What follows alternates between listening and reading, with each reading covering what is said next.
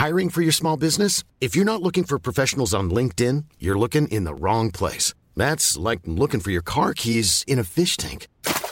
LinkedIn helps you hire professionals you can't find anywhere else, even those who aren't actively searching for a new job but might be open to the perfect role. In a given month, over 70% of LinkedIn users don't even visit other leading job sites. So start looking in the right place. With LinkedIn, you can hire professionals like a professional. Post your free job on linkedin.com/people slash people today.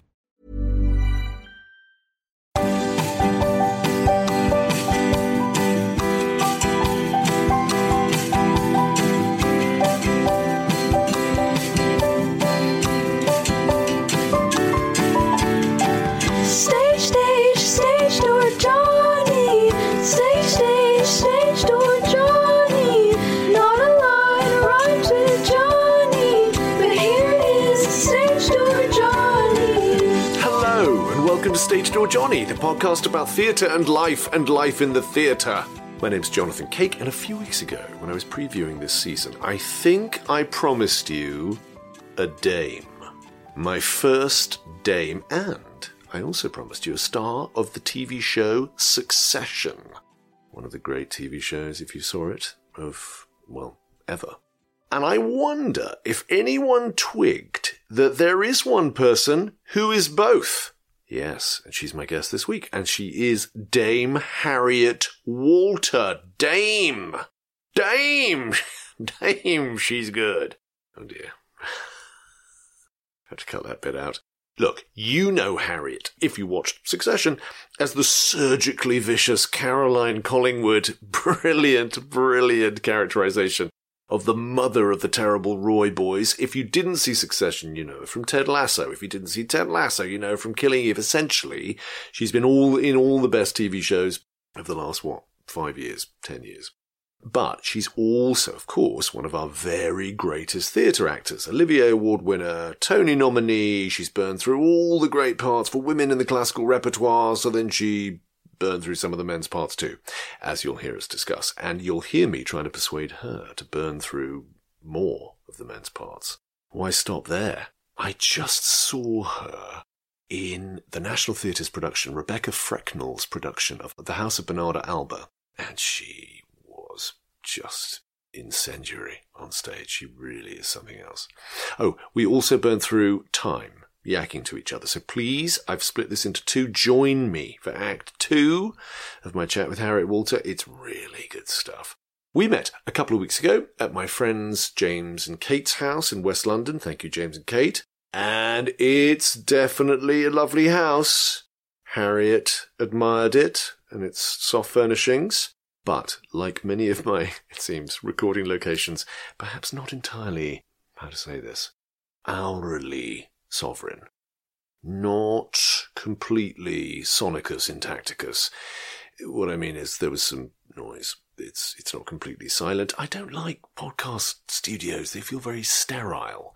I like being in real spaces. But with real spaces, you get wind down the chimney. I didn't mind the wind down the chimney. Felt atmospheric, like we were sort of huddled in a crofter's hut in the Highlands of Scotland or something. But the bloke laying the bricks next door was a, was a bit of a pain. but look, he didn't lay very many. It's Dame Harriet Walter. She's worth forging through a little light construction for. Here's Act One of my chat with the national treasure that is Harriet Walter. Ladies and gentlemen of the Stage Door Johnny Company, this is your beginner's call. Mr. Cake and Ms. Walter to the stage, please. This is your beginners. I'm going to point out that that wobbles. Oh no, it doesn't. I've just Hmm. secured it. I was thinking it might make a noise, but we don't mind real noises like No, wind I- in the fireplace. No, I quite like a bit of Yeah. life coming Yeah. in. Am I sitting near enough? You're sitting perfectly. Your your posture is as always exemplary. my God, I just have to say, an image just flashed across my mind of you in the last play you did, House of Bernarda Alba, Yeah. By Lorca, by way of Alice Birch, who did the adaptation yes, of it, yes. in which you played Bernarda, and your back when you turned round in that extraordinary coat. You know, we think of theatre, don't we, as a sort of, I do anyway, as a kind of verbal medium, it's a medium of language. yes. more and more and more, I find it's images. Oh, definitely. I, I feel guilty about that because we're supposed to be dealing with words and ideas and stories and character. But what I take away forever, the thing I remember decades later, is often an image. And also, uh, and the way theatre photography, that idea of uh, when you look at books of stills of plays or programs of plays you've seen, it's often the photographs that jog your memory and put you back there. And that's all we've got because other than those photographs, it's ephemeral and it's, it's gone. Mm. But the photographs kind of, it's not that they become a substitute for, for the experience, but they trigger the memories of the experience with any luck. Well, this production, Rebecca Frecknall's production of that you were just in, which was sublime, was intensely visual because she'd done this extraordinary thing of making the house, the titular house, divided up into its constituent bedrooms, all of which you could see, or rooms, all of which you could see all the time. Incredibly daring idea. Yes. And also, I mean, we knew theoretically right from the beginning that that's what was going to happen. And the benefit of it for an actor was that you never left the stage. Now, some people would think that's awful because I like to go and have a fag on the balcony or I like to do the crossword in my dressing room or ring my boyfriend. But I love actually being involved in the evening's work all evening. Yeah. And quite often, even if I'm not supposed to be on stage all the time, I'll spend quite a lot of time in the wings so that I'm in touch with what's going on between the audience and the play. It's like this very thin line, really, where everything happens. It's just a sort of narrow place where everything happens, which is, you know, Uh, the front line of the stage, really, and everything that comes from behind it and out to the audience is is all that's happening. Mm. So everywhere else in the building can easily f- be or feel disconnected from that thing that's happening. And I'm always amazed by, you know, the fact that I can just be sitting there having a cup of coffee and then go on and go to be or not to be or whatever. You know, it is mm. really odd that we can walk through the, the, the looking glass, as it were, so easily. Um, And so it Yeah. helped not breaking that thin, delicate membrane by It being on stage during Bernarda Alba. It had other effects, which was that we had to listen to one another all the time. And occasionally you get a thing where, because I sometimes think, wouldn't it be good if we had a conductor present at every performance? and, you know, if a director was a conductor, because although I, you know, I don't want some, you know, martinet to tell me how to pace something, at the same time, there is freedom within that. It, doesn't preclude you having your own rhythms and your own ideas and your own spontaneity at, at best. If somebody has laid down some parameters about how to play a scene, how fast it should be or how slow. And of course you can, a director can do that in rehearsals, but when they've left, when the show's up and running, it's our baby mm. and we can do what we like. And some, well, within reason, and some actors have been known to hijack that situation and, you know, draw it all towards themselves or milk a speech for too long, leaving everybody else feeling helpless on the edge. I mean, there are some pretty catastrophic things that can go wrong in performance because an actor, to be really simplistic, is being self indulgent, i.e., thinks the whole thing's about them Right. with the House of Bernarda Alba was we were all on all of the time. And because our lines interwove, a, a scene that was taking place on the first floor uh, would happen at the same time as a scene taking place on the ground floor. And that is a very daring supposition that the audience can take in two conversations at once. But of course we can. Our brains can take in all sorts of things at once. And we only have to glance somewhere very, with a blink of an eye to see what's going on. Rather like in film editing, you can just blink at something Yeah. and tell us quite a large amount of the story. So given that that was a brave decision, I thought, my God, is this going to work? You know, your, your cue was not necessarily within the scene you're playing. Your cue might be a line that's coming from the ground floor. So it's almost like being in an orchestra where you've got to listen. And when that flute phrase comes in, you put in your phrase, you know, that really held the production together. We never sort of wavered two minutes either side of one hour 57 for the whole play. Do you know what I mean? Some nights it was 58, some nights it was 56. But, you know, that doesn't precision. happen usually over a run. Usually it gets longer. I actually relished that because although it's quite sort of it makes you be quite disciplined. At the same time, you can be very free within that discipline once you get into the swing of it. But because of this, the way this was particularly designed, when you, for example, went to your bedroom, which happened frequently, and indeed every other character would go to their respective bedrooms, we had sort of six, seven, eight, nine different stories we could watch. Yeah. It was that wonderful privilege of slicing a play in half. So you weren't just seeing the characters who were foregrounded who were speaking at the time. You, the lives of all of that household continued. But I have to say, it's also quite tricky because once you give an audience that autonomy, that wonderful autonomy, which is part of the theatre going experience anyway, it's not a cinema where we're told by an editor what image we're Where to consuming look, next. yeah. We we have power to look wherever we like. Well, I have to say, I looked quite a lot at you. Oh dear. well, But how could one? that's probably Not. built in. You know, that's probably how the play works as well, isn't it? I mean, Right. Bernarda's not a huge part, funnily enough. I mean, she doesn't have the longest speeches or the most scenes, but she does dominate the way it's written. Things spring from her. And having her actually in the building was a wonderful duality. People were reacting to her not being in the room by being much freer with one another or whatever it was. But still, the parameters of the conversation were dictated by the fact they had to behave in a certain way or live in that house or not go out or be in mourning or whatever it was. They were there because of something Bernarda had dictated. But when she wasn't in the room, they could sort of slag one another off or be quarrelling sisters. And at the same time, Bernarda, what I found interesting, could drop her authoritarianism and just sit on her bed and contemplate or look out of the window at the landscape. When you got undressed, I have to say, it was. I hope this doesn't sound too creepy. It was extraordinary because, of course, people who don't, don't know the play. Bernarda rules this. It's the death of her husband, and she decrees that her daughters, five, six, Five. five, will mourn for eight years. She's a kind of symbolic figure for the repressive The Catholic Church, the fascist Catholic Church um, and the- regime, and and the army all kind Franco's of fascism, about exactly. to get together and run the country. which eventually killed Lorca, the playwright, yeah, of course. yeah, And so it was when a woman of that power and that repressive power, particularly, shows this moment of vulnerability like we all do, it was impossible to tear one's eyes away because you're seeing literally somebody making themselves a human being again, vulnerable Yes. again. yes. I mean, if you imagine sort of seeing Yeah. Hitler sitting in a bath or Yeah. something, you know, Yes. it does emphasise that we're all the same underneath and all Yeah. that stuff. Yeah.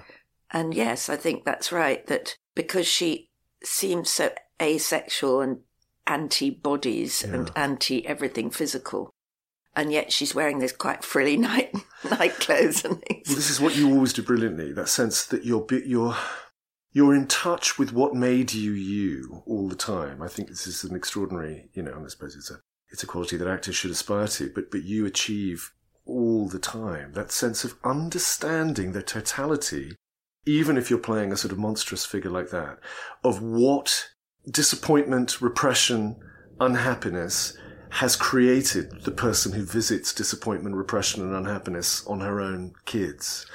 Yes, I mean, I suppose I really, when I try and sort of sometimes think what it is that I really want to achieve, I started in this profession thinking the theatre could change the world. I now sort of think it can change corners of the world. It really, it can set off change. It can, it can have a ripple effect. If it's times in with the zeitgeist, it can have a huge uh, effect. But as I've got older, I'm much less sort of, um, I have less hubris and just try and get my corner right. And I think one of the little aims that I have in my little corner is to muddy up judgments and hmm. kind of make it more difficult for people to think they've got who somebody is. Yeah. Because I think in everyday life we need that. I mean, we're all rushing to judgments. And the more I can muddy those boundaries and say, actually, there's a bit of all of those things in all of us, I think I've sort of achieved something tiny. That's what interests me. The energy you get to perform something comes from your desire to tell a certain story or to tell us or to make a certain comment or to explore a certain situation. And I think that there is that with Bernarda Alba that you think, why am I not like that? Um, what is it that makes her like that and me like me? You know, and those questions bring about something that's almost like a hybrid where you're finding the her in you and the you in her. And that makes the evening really interesting for you, Yeah. you the performer. It gives you the, the sort of engine to keep going because you're constantly asking those questions. Do you miss her? Not at all. No, I don't miss her. 10, 15 years ago, I might miss a character I just played, but now I feel it's, it's important at my age to be able to live in the moment and not dwell on the past and not deny the past, but not get stuck in it and nostalgic. Yeah. It, it's, it's quite a difficult discipline. The world at the moment is making me nostalgic for another time that was happier, but you become very aware that that you've got to get up and go on with today. Mm. And so that happening in my life, that sort of time in my life means that, okay, last night, goodbye everybody. That was great. On to the next. I came to see it on the very last night of the run. And you and the girls, your daughters, had this lovely moment right at the end, this climactic crescendo. I mean, it's oh, shocking and heartbreaking at the same time. And then when the lights came back up again, you were all hugging. You were in a circle of a big hug together. Yeah.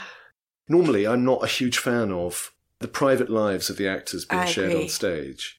But there's something about finishing that play, and that play particularly, and the bond between you and reasserting. I'm sort of feeling emotional to thinking about it. Reasserting who you were to each other outside Yeah, the play. It yeah. felt terribly moving. It was a particularly great bunch of people, I must say. I think most people say that in interviews, don't they? They Right. always say, "Oh, the- oh people bunch. working with me were so lovely." As opposed to he was a But it right kind of really what? As opposed to he was a right It was a right bastard. bastard, which even if you thought it, you wouldn't be able to say it. But there wasn't a weak link. There wasn't anyone who didn't bring a huge amount to the show. And there was really equal commitment, even from people who had very little to do. So I just found that really moving, actually. Hmm. And nobody thought it was their evening. You know, I I mean, it's partly built into the play and certainly the production that it was a real ensemble piece. And I was reminded that that's what I really love about theatre work is that, you know, I'm an ensemble player, hmm. really. And I like that. I love your lack of sentimentality about finishing and moving on now, which maybe you didn't have before. But are there parts that haunt you?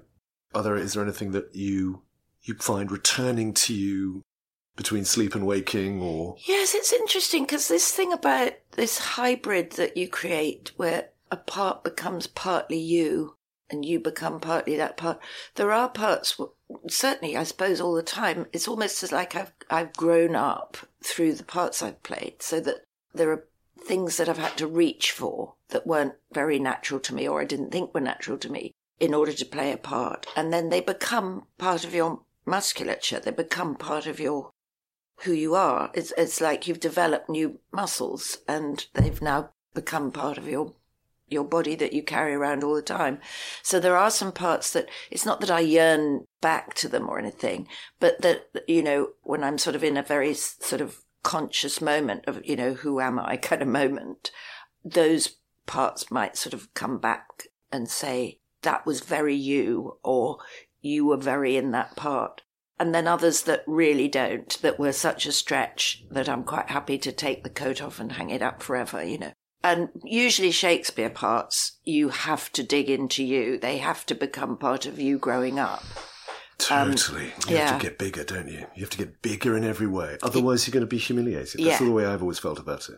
The scope of them is so huge that you must grow a bigger brain, bigger heart, bigger balls. And You've it's all you've got really is, is you and your, it's not like he says Lady Macbeth has got long dark hair and, you know, she's 38 and you know, some of the, the data that you get given in a modern play, for Right. instance, uh, and she comes from Liverpool. So then you work on the Liverpool accent and you get the long dark hair and you're halfway there. With Shakespeare, you've got nothing except the language. That's it. And the language contains your thoughts, your feelings, the rhythms, the everything. And so all you can do is plug into the language and that's all you've got. And language crystallizes in your head. You know, that time when you move off the book, when you haven't got it, you know, like a barrier in front of you or, or a shield to protect you, when you crutch, take it away and you have got to literally have absorbed those words into your skin and into your thinking, then they become part of you and that's how you're thinking that day. You can't really then extricate that from your mind. I mean, it'll be at the back of your mind, it'll be in storage, but it's sort of, it's become part of, of how you're wired. That's beautifully put. Do you remember the first time you went to the theatre? Well, yeah, when I was a kid, I saw Peter Pan and you? things like that, yeah. Was there a particular childhood theatre going experience that you thought, hang on, No, it, there's a total disconnect. First of all, you can't compare yourself, so you don't know, am I responding to this differently from the little girl sitting next to me? You know, we're all very excited to be seeing Peter Pan, you know, and, and, you know, I just have one older sister and we both sort of would come home and hum the tunes and pretend to be everybody, you know, that, that's sort of what kids do. Does it matter this tap? basically working next door. Oh, I see. Does it matter? It Will these mics pick it up? I suppose they will. They probably will. I well, don't know quite what. Well, there's what somebody to. working next door. Let's put it out there. Yeah, I mean, I'm rather enjoying the underscoring of hmm. this. Sort of feels rather dramatic. So there wasn't a light bulb moment No, when you were watching. there wasn't a light bulb moment, and then there was a moment when, as a child, we I was at this dancing school. We learnt ballet and ballroom dancing and stuff. And every year they did a charity matinee for the NSPCC in a West End theatre. and all us little darlings got sort of, our mothers were backstage putting their lipstick on us and, and we went out there and did our little dance or whatever it was. And I hated it. And I never, you know, I, I was sort of, my sister went and did it much sooner than I did. And, you know, I thought, no, I, I can't do this. I really didn't want to show off and do it, you know. It wasn't that I didn't want to show off. I showed off in, in our home, but I didn't want to be in the limelight. I didn't have that yearning at all. And then years later, it- uh, four or five years later, I'd go to the movies, and it was movies really that made me think, oh, I like the focus being. It was Hayley Mills because there was a girl, she was a little bit older than me, and she was the focus of attention. Yeah. And basically, I think a lot of it is the desire for attention, to matter, to be important, to all those things you're thinking to be important. I think that was what it was. I remember reading Ian McEwan's Atonement, and he has a whole chapter about this 13 year old girl and her internal life and her internal thoughts, and being in wonder at the thought that everybody else was the center of their life in the same way that she was the center of hers. And, you know, and it was that idea of getting into the center of somebody else's life mm. That f- fascinated me and still does. And I think that was what took me into to acting rather than showbiz or makeup or lights. that idea of empathy. Yeah, the idea that you could absolutely be somebody else. You know, we can't, but that's always the the as- the aspiration that keeps evading us. You know, but in that process of going for that over the years, I've discovered how much, you know, as I've said before, how much going out to reach another character brings that character into you as well. It's a sort of two way traffic, and it's just sort of how I'm made you know, and you sort of acknowledge that that's the way your brain works, and other people's brain works in, you know, they become a scientist or they're a brilliant sculptor or they're a TV newscaster or whatever, you know, these other jobs that people, I think it's fascinating that we all find our niche, you know, we all find the thing that, Is an expression where of we, us. where we, su- we suit, where we fit. If we're lucky, of course, if we get jobs at all, sure. Do you remember when you were first on stage? was it at school? Yes, at school. Yes, I do. And again, the very, very first was, you know, Who Wants to Be the School Play. I can absolutely remember I was sitting behind a desk and I sat, I went under the desk. I did not want to put my Really? hand up. Because of the dancing experience or that sort of sense of not Just the whole, t- I suppose it was a little bit later than, uh, I was about the same age actually. I was sort of seven or eight. Right. Acting, no, no, please don't make me do that. And so, because everybody had to be in it, I got a small part. I remember it quite well in a funny way. I think one of the things that happened was that I spoke quite good French. I was quite good at French. Hmm. And I was quite good at acting. So I wasn't the best French speaker and I wasn't the best actor, but I was the best actor who could speak French. So we did French plays. Ah. and that's how I started. Did you? Doing French plays or scenes from French plays in, in my sort of, you know, like pre 11 years old In French. in French. Oh, little on. scenes. Très chic. Très chic. And then at proper school, boarding school, um, when I was older, I did Le Malade Imaginaire. I played Argan, Did who's the main old chap. Of course. You know, I learnt the whole play. And of course, I was doing A level. We were doing Le Malade Imaginaire for A level. So, of course, I passed with flying colours because I could just quote chunks of the Oh. play. And that was the beginning of you playing the big part, whatever gender it Whatever gender it was, yeah. Yeah, Which, of course, then you reclaimed triumphantly between 2012 2017. That's right. when you did these three very celebrated Shakespeare plays, uh, Julius Caesar, in which you played Brutus, Henry IV, in which you played the title role, and Tempest, in which you played Prospero, with Phillida Lloyd, guest on this podcast, who talked very feelingly about you, calls you Harold. so sweet. She actually says something to you on the episode. She says, Harold, if you're listening. wait, wait, you call her Harold? Um, you did these three plays in a, in a, in a five year span with the collaboration of a, a theatre, a prison theatre group called Clean Breaks, that right? And the trope of the pieces was that, I don't know why I'm describing this, you, I didn't want to have to make you do it again, um, was that you are inmates in a women's prison who are putting on these Shakespeare plays. And it was a, a sensation. It's sort of almost incredibly, actually, to the, the idea that it, it seems sort of amazing to us now, to me now in 2024, reading about this and sort of filling myself up with this when I was researching Phillida as well as you, that it caused such a sensation at the time Yeah. that, that it was an all female company, which seems, because, you know, women have played men's parts throughout. Right, yeah, history. I know. It's like it's. I th- think there was a sort of disconnect in in history. I mean, th- we we do that all, all the time. Sometimes, mercifully, we kind of in theatre history, I suppose, because that's almost an oxymoron, isn't it? Theatre and history. You- Theatre is of now, and history is the past. But performance history, you know, there is certainly during the war, the Second World War, there was a group of women who did Shakespeare plays.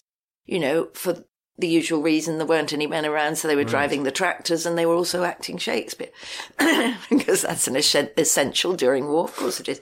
but um, I mean, certainly it wasn't the first time I'd been asked to play a, a male character in Shakespeare, but it'd never been the right moment before.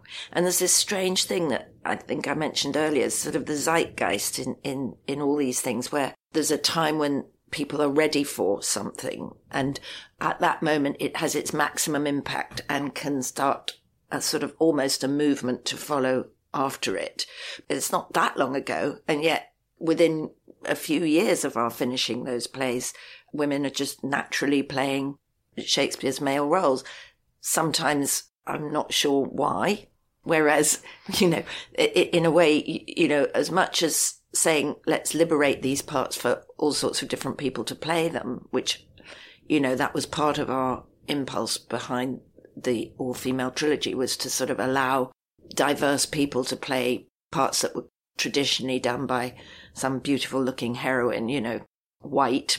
So we were opening that up to all sorts of people of different backgrounds. But at the same time, you've got to have a justification for why you're doing it because the audience needs that. Right. It's no good saying they've got to open their minds up. You've got to help them somewhere to lead them in. And that's why uh, the, the concept of the, of the prison came up to make that justification so that the audience wouldn't question it after the first few minutes. Because that's always the hard part of the opening of a play. Everybody is sitting on the edge of their seat going, who's that? How are they related to her? Getting used to a new voice, getting used to a new costume and new, uh, you know, they're orientating themselves in those first five minutes of any play. In that space, you don't want to alienate people. You want to help them come in. So, uh, you know, I was absolutely behind the idea of the prison, although it started as a sort of excuse. Some people said, you don't need that excuse. Just do the plays, you know. And then you thought, hmm, but it became more than an excuse. It became that the prison was a huge metaphor for people without a voice, you know, people we were excluding from the discourse who had lots to contribute. And, and that was as important as gender bending. Right. For you as an actor, reading about it, it sounds like the most magnificently expanding, expansive moment. You, you know, you've played every single traditionally female role in the canon, and you had not long, I think, played Cleopatra, and famously said you felt like you'd run out of road with Shakespeare. So thank God you and Phillida opened the door to these traditionally male roles. I mean, was it? Did it feel like that? Did you feel as a, as an actor you were able to find fresh air? Definitely. And because of the setup and because of the timing in my life, having just played Cleopatra, Cleopatra was an, a completely different experience from previous Shakespeare plays I'd done. Well, mm, no, I'll take that back. I'd played some large Shakespeare heroines, you know, who have a lot of, you know, a lot of stage time.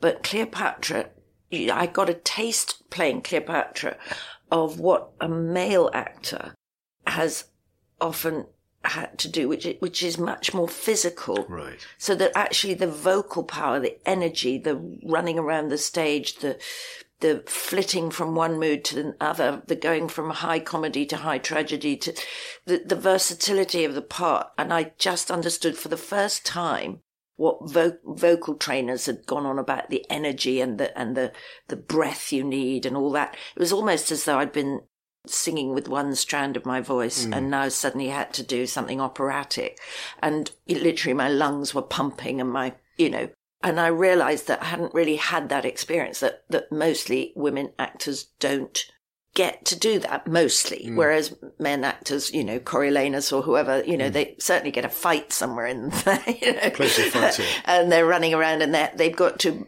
harness that energy both vocally and physically and emotionally and everything all in one go. And I'd very rarely had that. And it was a big moment to discover that I'd got that in me and would like to carry on. And so suddenly sort of having to play Brutus was a very good next step. But being a man, of course, what, what I found interesting was that if you're playing your cards right, you are trying to empathize with your character. You're trying to, as I've said before, reach out to them, bring them into you. And to find that the common ground between me and a Roman general, you know, was a fascinating exercise. And of course, being Shakespeare, what the common ground is humanity, fear, love, ambition, doubt, all the things that we've all got. You lock into them and you've got these wonderful words to express just that. And so whether he was a man or a woman didn't affect how I thought and felt. But of course, being a man, his role was to lead an army and make decisions that would affect people's lives. And that in itself was quite a reach for a woman. And I suddenly felt what I've called sympathy for the overdog, you know, that, that it's easy to feel empathy for a victim. It's much harder to, for a woman to understand what it's like to have to make decisions on the battlefield. About assassinating your best friend. Yeah. It begs the question, I suppose, of why not more? More Shakespeare. Mm, more Shakespeare men. Yeah. I mean, it sounded like it was you, you'd already created that space for yourself. I'd have to feel very safe with the right production and the right people, you know, because if you've done something that you feel proud of, you don't want to blow it by doing something less good, do you know, just because you enjoy playing big Shakespearean roles. Do you know what I mean? And also, you know, I'm very much, as I said, I'm an ensemble player, so it would have to be led by an idea rather than Harriet gets to show off. Sure, though, who doesn't want to see that? We like showing off, no but one, we don't like no it being one the is not going. to You should just put that on the poster. Harriet shows off, and people would buy tickets. Um, but you and Phillida, did you not talk about doing Macbeth to, uh, Um, originally? Well, actually, it was me. I don't know whether she was interested, Huh. but uh, not originally. I don't think we wanted to do it as part of the thing because what I found important about um, all three of those plays was that they were ensemble pieces. You could argue that The Tempest is very dominated by Prospero, but actually there are lots of scenes he's not in. But yeah, the, the others were quite ensemble pieces that gave quite a lot of people a good turn. At one point, Phillida wanted to do Hamlet, and I kind of nixed it because not for me to play Hamlet, I must say, but just because there aren't enough other great roles in Hamlet for other people to do, and it would become a bit of a one person exercise. It shouldn't be, but I mean, that's often how Hamlet's done.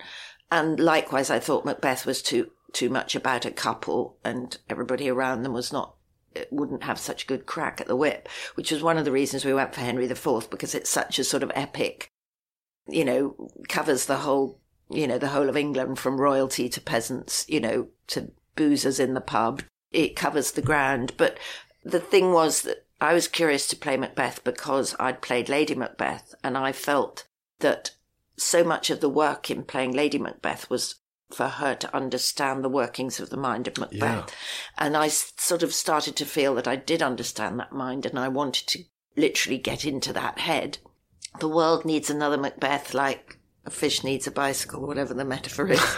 but, but um, But if we if we if we thought that, we'd never do anything. that's true. That's true. Of I course. mean, of the, course. the play is, of course, thankfully limitless. Of and, course. And I think the world does need your Macbeth. And, and by the way, I cannot imagine this very, I think this really does go sort of to the heart of what I've been reading and understanding about you, even in this very superficial way by listening to you talk in interviews and reading tons of stuff about you. I don't think I can think of another actor as celebrated as you who would start off by saying, I didn't want to play the leading part, even though I've wanted to do it ever since I played Lady Macbeth, uh, because there weren't enough, enough good parts for other people around me. yeah, it sounds like I'm being saintly, but I'm No, not. no, no, it's logical. to it. me, it's logical. Okay. Because I think what we put on stage is the world, and everyone in the audience sees a different bit of that world and identifies with a different bit of that world. And of course, I've got a lot of time when I'm sitting in an audience, I'll, I'll watch somebody being brilliant. But unless that one piece of brilliant acting tells me something about the world of the play or tells me something about the world I live in and doesn't just demonstrate the versatility of that actor, I don't see the point. Can I sell you the point of you doing it? Mm-hmm. I, I, I- I know you probably don't need much persuading. The world does need this. I think Macbeth uniquely is that character in Shakespeare who we cannot help but feel drawn to because of this extraordinary quality of interiority, because of how, how deeply poetic to a sort of point of spirituality he is, despite being in the body of this terrifying warrior. And there's something about, as you say, that, that fantastic duality of it and you, meaning Macbeth, the character, and you, Harriet, the actor, that feels made for each other. I mean, I'm sure Well, you've thought that before. You're very nice. I've not really known what the way in would be. And I've not really known, I've never visualized a context for it or an- it really happening. But theoretically, I've felt that partly because Brutus is borderline Macbeth in that he's a very contemplative, honorable warrior. You know, that's how he starts out. And then through step by step actions, he becomes a murderer and, you know, but he never really succumbs to that evil. He, he justifies that evil all the way through to his bitter end. Yeah.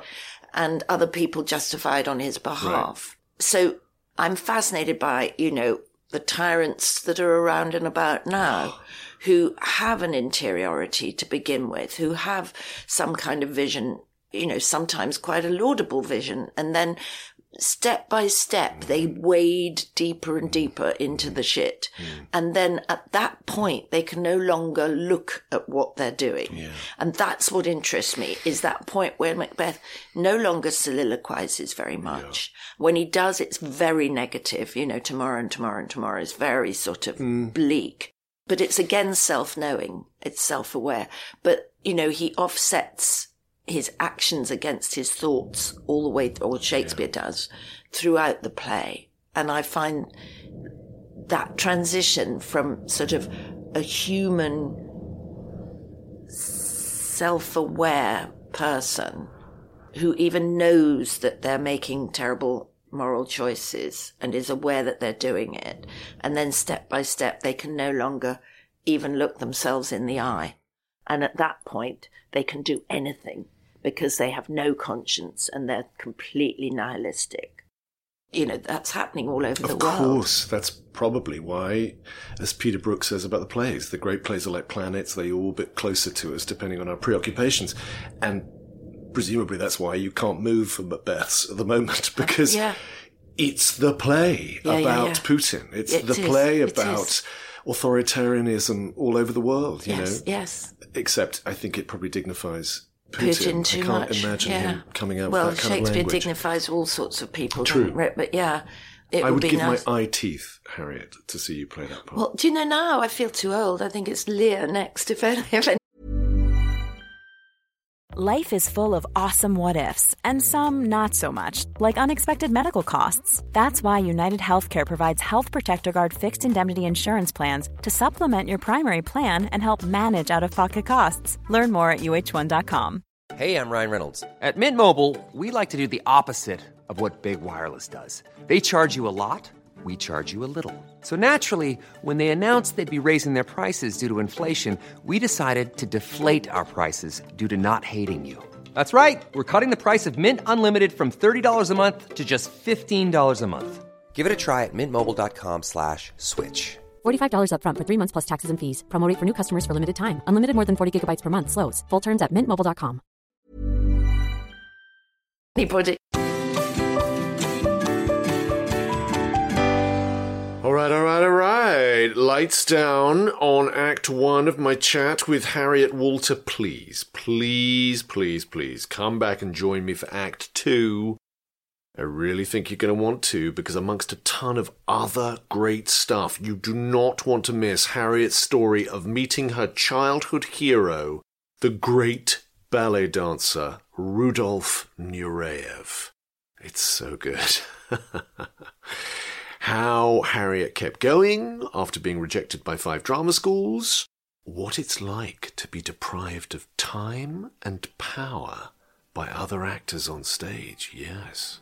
And how the world expects too much from its mothers, amongst so much other stuff that was great. Come on back. Stage, stage, stage door Johnny. Stage,